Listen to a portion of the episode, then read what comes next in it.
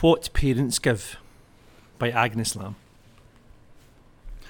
They say some parents in Hong Kong would like to give anything money can buy as though it were a crime.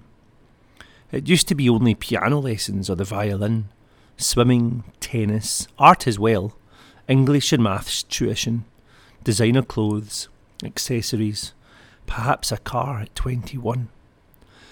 Now it may even include holidays in Europe and Japan, acculturation to the mainland, an early buy in to life insurance, a mortgage of 20 years' endurance, membership at the Jockey Club, or another with a links for golf. These parents would pay for anything that may protect their children, or at least stand them in good stead against the storms of life ahead.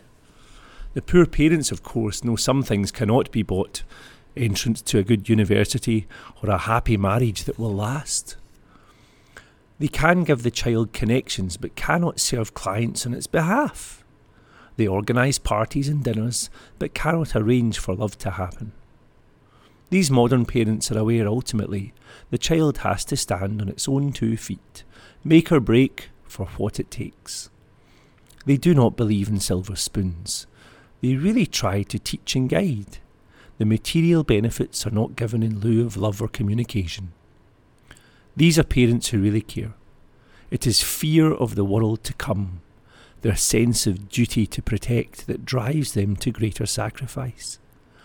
If tomorrow it is scientifically proven children whose parents give nothing survive better in the long run, they might for their good give less.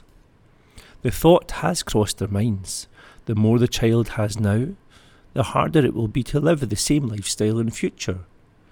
To give or not to give? That is their question and their answer.